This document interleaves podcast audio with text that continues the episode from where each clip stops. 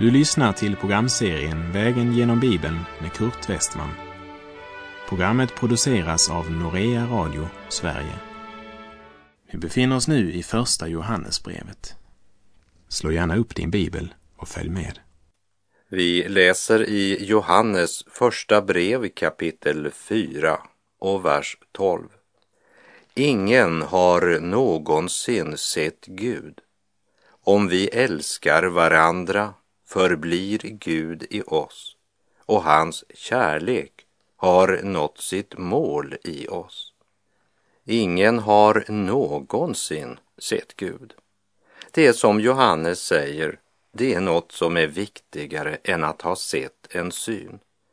Och det är att i praktiken praktisera kärleken till dem vi har sett. Då förblir Guds kärlek i oss. När Johannes säger att ingen någonsin sett Gud så är det väl en och annan som protesterar och bland annat refererar till skriftställen som Andra Mosebok 3.11 där det står Och Herren talade med Mose ansikte mot ansikte som när den ena människan talar med den andra. Sedan vände Mose tillbaka till lägret. Eller trälkvinnan Hagars ord när hon i Första Mosebok 16.13 säger Har jag då verkligen fått se en skymt av honom som ser mig? Eller Jesaja 6.11 som säger I det år då kung Ussia dog såg jag Herren sitta på en hög och upphöjd tron och släpet på hans mantel uppfyllde templet. Eller Hesekiel som i en syn såg Herrens härlighet. Liksom Gud uppenbarade sig för Daniel och för andra. Men då ska vi ha klart för oss att det vid dessa tillfällen handlar om gudomliga uppenbarelser av Gud på olika sätt. Men Jesus säger så här till Filippus i Johannes 14, vers 9. Så länge har jag varit hos er och du har inte lärt känna mig, Filippus. Den som har sett mig har sett Fadern.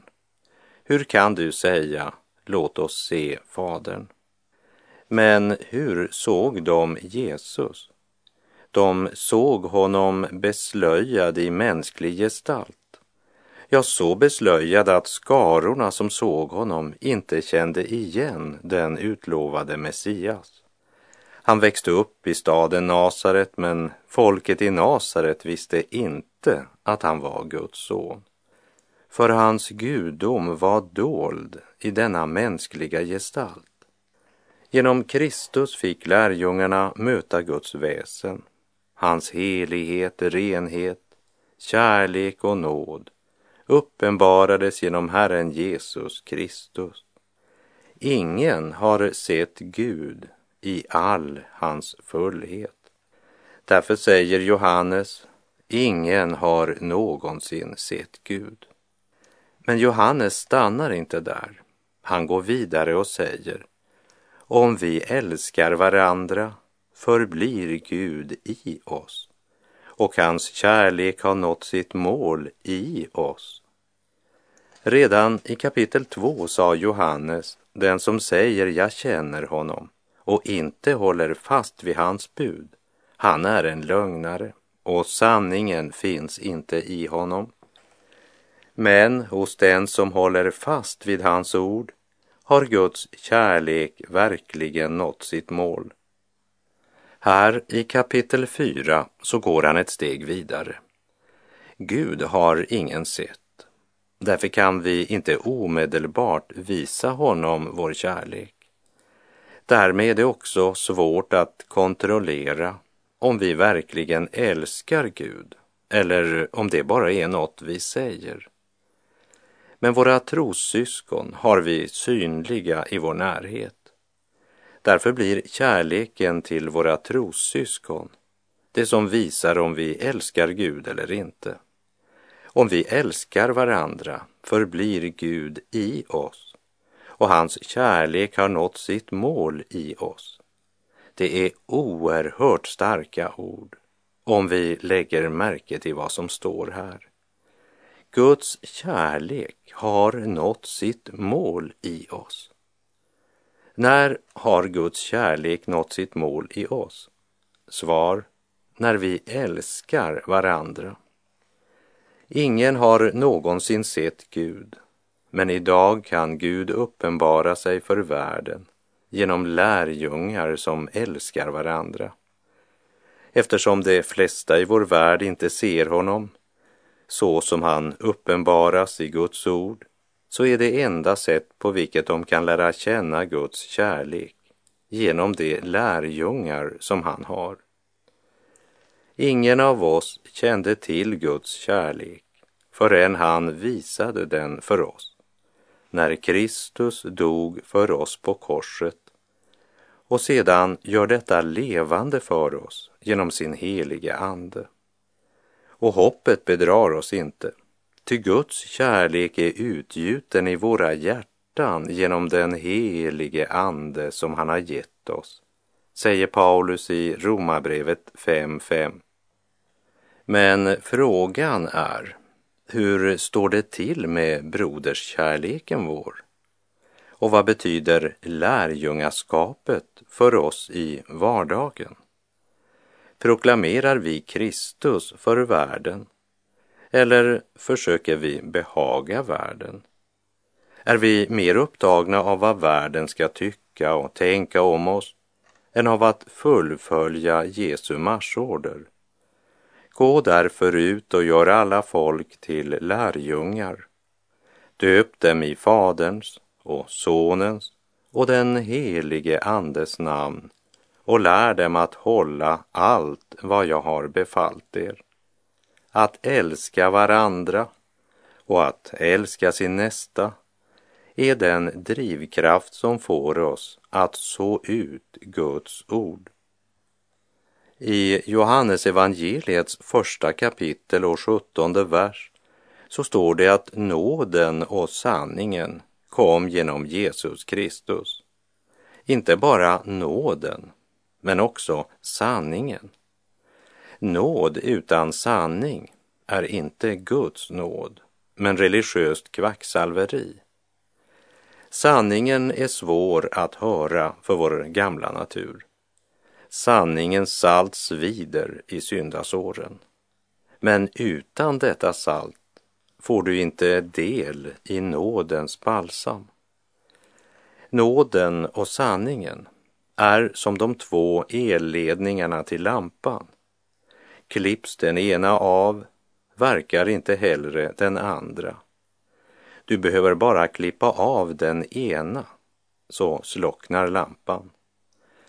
Och det första du måste göra om du önskar motta sanningen det är att lägga åt sidan alla mänskliga lärosatser och bli som ett litet barn och av hjärtat lita på Guds ords vittnesbörd som säger om vi älskar varandra förblir Gud i oss och hans kärlek har nått sitt mål i oss.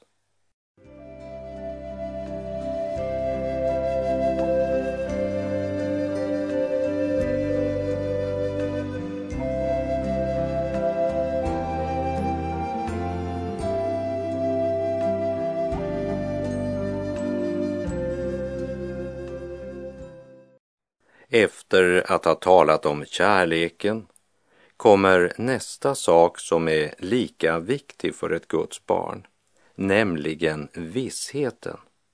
Johannes första brev kapitel 4, vers 13.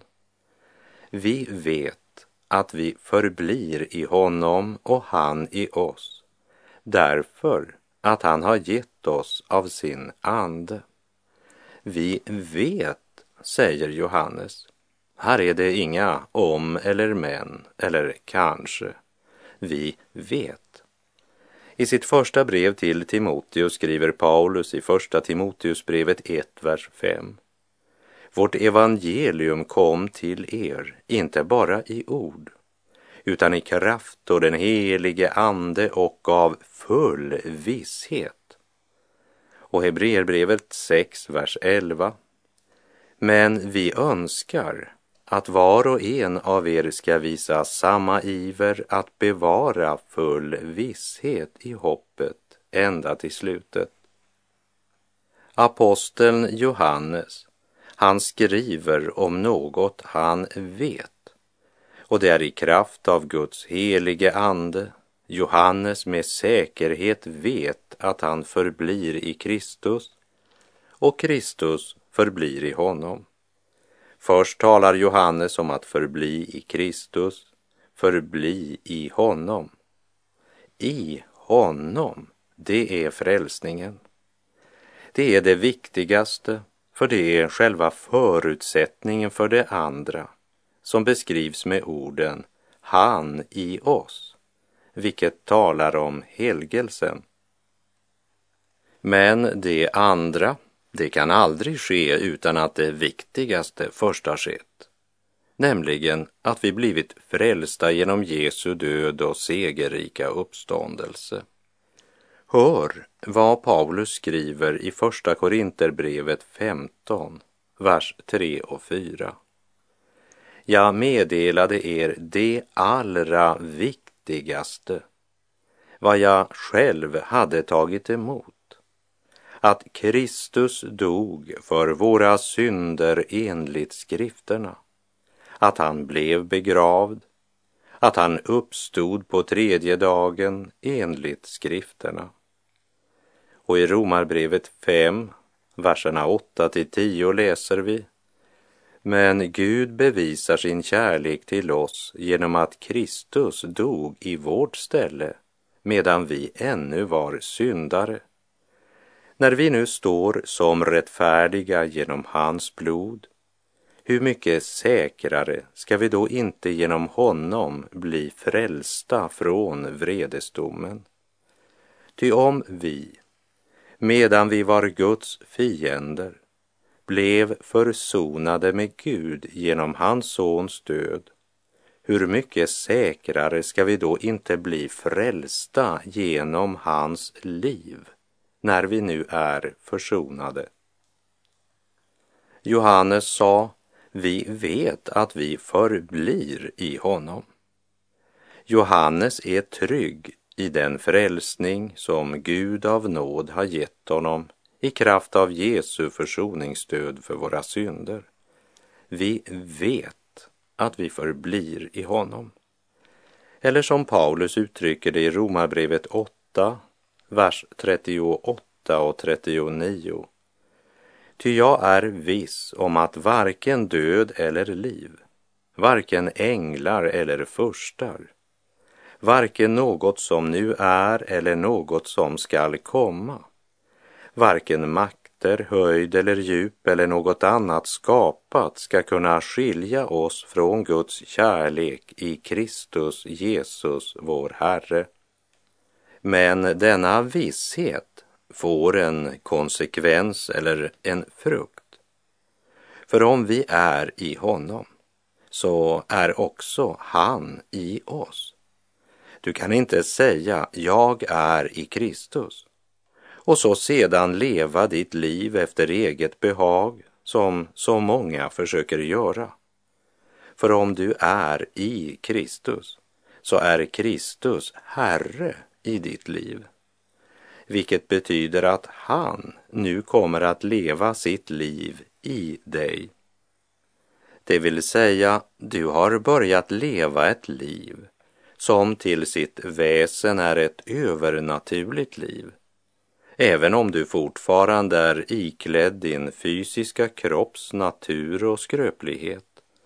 Men nu är du totalt, fullständigt beroende av Kristi liv i dig.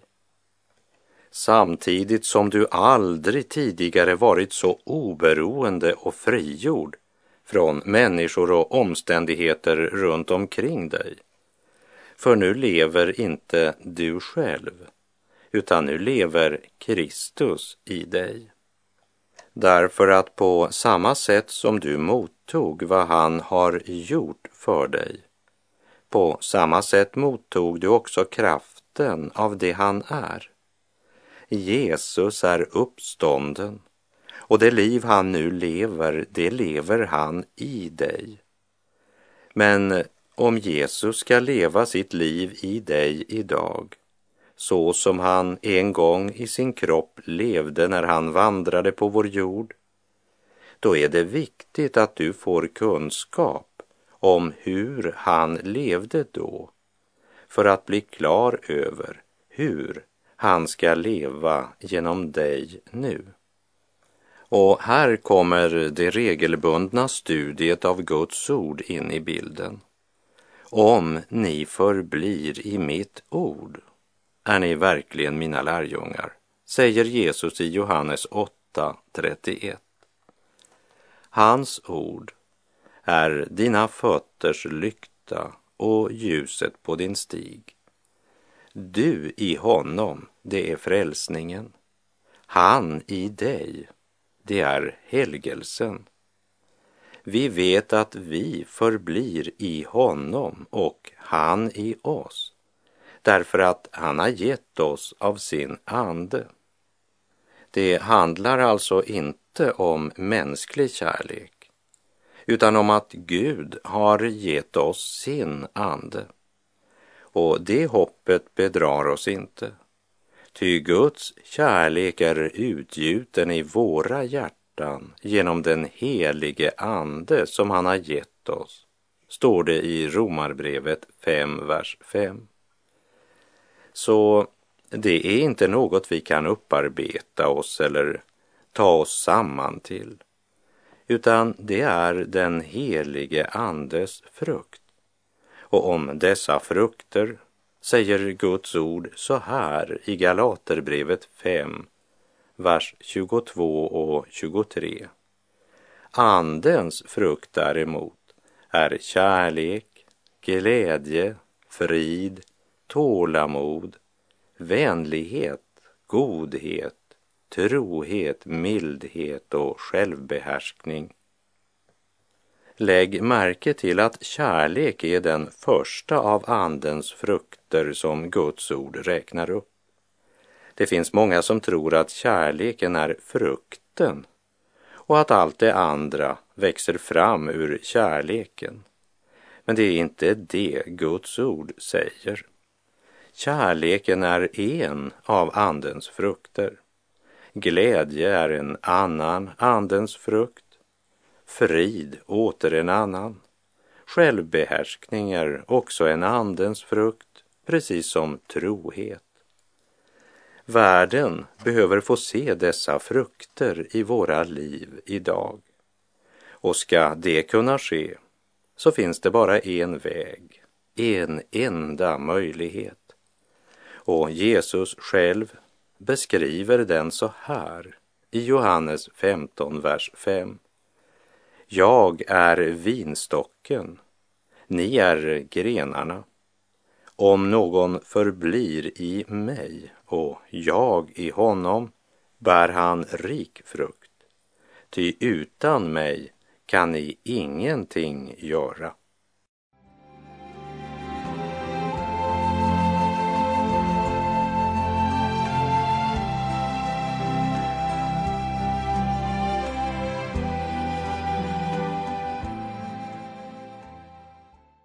Vi läser Johannes första brev kapitel 4, vers 14. Vi har sett och vittnar om att Fadern har sänt sin son som världens frälsare. Det är evangeliets vittnesbörd. Det är detta vi ska förkunna för vår värld idag. Guds ande som är utgjuten i våra hjärtan skapar tro och förtröstan till Kristus och ger oss kunskap om Guds son och visshet om att han talade sant när han på korset utropade det är fullbordat. Och när kärleken nått sitt mål i oss så sprider vi detta budskap till alla våra medmänniskor för eh, kärleken är inte sentimental, inte sexuell, inte social. Det är inte något man har under en stor möteskampanj, utan det är något som helt enkelt blir uppenbarat när vi går med Guds budskap till förlorade syndare i en gudsfrånvänd värld. Det är så kärleken visar sig. Genom våra ord och våra handlingar bekänner vi Jesus som Guds son. I sin bergspredikan säger Jesus, ni är jordens salt, men om saltet förlorar sin sälta, hur ska man då göra det salt igen? Det duger bara till att kastas ut och trampas ner av människor. Ni är världens ljus. Inte kan en stad döljas som ligger på ett berg. När du tänder en lampa i ett mörkt rum behöver du inte ropa ut det och säga den där lampan är tänd. Är den tänd så ser man det. Och är den inte tänd så spelar det ingen roll hur högt du skriker, för ditt budskap är inte sant. Genom det vi säger och det vi gör bekänner vi Jesus och han har kallat oss att vara salt och ljus. Inte bara prata om salt och ljus. Inte hålla imponerande föredrag och analysera ljuset eller lära folk den kemiska formeln för salt. Vi skall vara salt och ljus. Johannes första brev kapitel 4, vers 15 och 16. Den som bekänner att Jesus är Guds son, i honom förblir Gud och han själv förblir i Gud. Och vi har lärt känna den kärlek som Gud har till oss och tror på den. Gud är kärlek och den som förblir i kärleken förblir i Gud och Gud förblir i honom.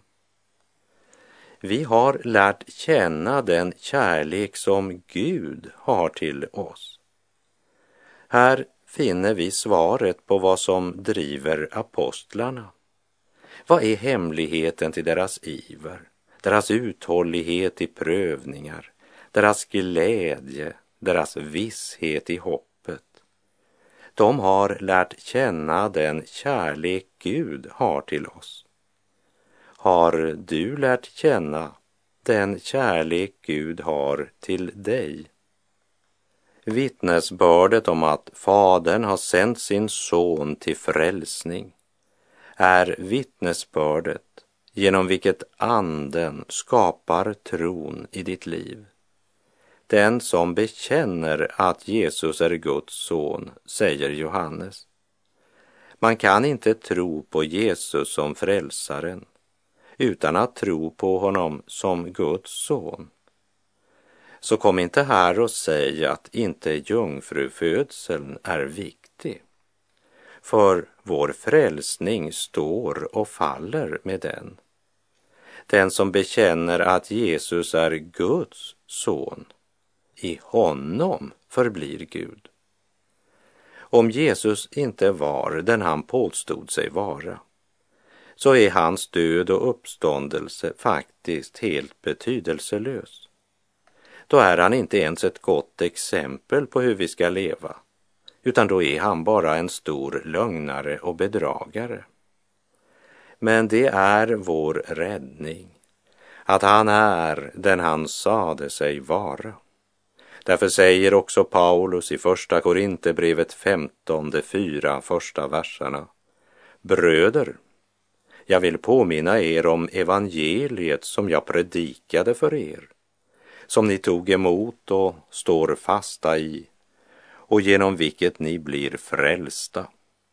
Jag vill påminna er om orden som jag förkunnade, om ni nu håller fast vid dem. Annars var det förgäves att ni kom till tro. Jag meddelade er det allra viktigaste vad jag själv hade tagit emot, att Kristus dog för våra synder enligt skrifterna, att han blev begravd, att han uppstod på tredje dagen enligt skrifterna. Jag vill eh, gärna vittna och säga, jag har frid med Gud. Med frid så tänker jag då inte först och främst på en känsla i mitt inre. Men frid, det är det förhållande som råder mellan Gud och mig efter att Jesus försonat alla mina synder på Golgata. Det jag känner i mitt inre, det är bara frukt frukten av att jag fått nåd att tro denna underbara sanning. Och i denna sanning, att Jesu blod renar oss ifrån alla våra synder, har jag frimodighet inför domens dag. Den fullkomliga kärleken har drivit ut rädslan. Guds kärlek är fullkomlig och i sin fullkomliga kärlek utgav han sin enfödde son för att de som tror på honom inte ska gå förlorade utan ha evigt liv. I Kristus har Gud för mig uppenbarat sin fullkomliga kärlek och det är den kärleken som drivit ut rädslan och fruktan ur mitt liv. Vi läser verserna 17 till och med 21. I detta har kärleken nått sitt mål hos oss, att vi är frimodiga på domens dag. Ty sådan han är, sådana är också vi i den här världen. Rädsla finns inte i kärleken utan den fullkomliga kärleken driver ut rädslan. Rädslan hör ju samman med straff och den som är rädd är inte fullkomnad i kärleken. Vi älskar därför att han först har älskat oss. Om någon säger att han älskar Gud och hatar sin broder så är han en lögnare. Ty den som inte älskar sin broder som han har sett kan inte älska Gud som han inte har sett. Och detta är det bud vi har från honom, att den som älskar Gud också skall älska sin broder. Kärleken till Gud, den visar sig tydligast i vår relation till våra trossyskon speciellt till de som tillhör en annan församling än vår egen. Det betyder inte att vi är likgiltiga med vad man tror och bekänner, utan det ska vara skriftens Jesus som leder till ett liv i Guds fruktan och helgelse och kärlek till bröderna. Hur ljuvligt det är att möta på vägen till himmelens land en återlös syskonskara med hjärtan som satts i brand. Det fyller med glädje vårt sinne och skänker oss mod och hopp. Det stärker den svage pilgrim i tröttande vandringslopp. Ej finnes en jordisk släktskap, ej knytes ett vänskapsband som hjärta vid hjärta binder förenande hand med hand som det som vi har gemensamt, en tro, en frälsare kär, som barn utav samme fader, vi följa hans budord här. Herren vare med dig. Må hans välsignelse vila över dig. Gud är god.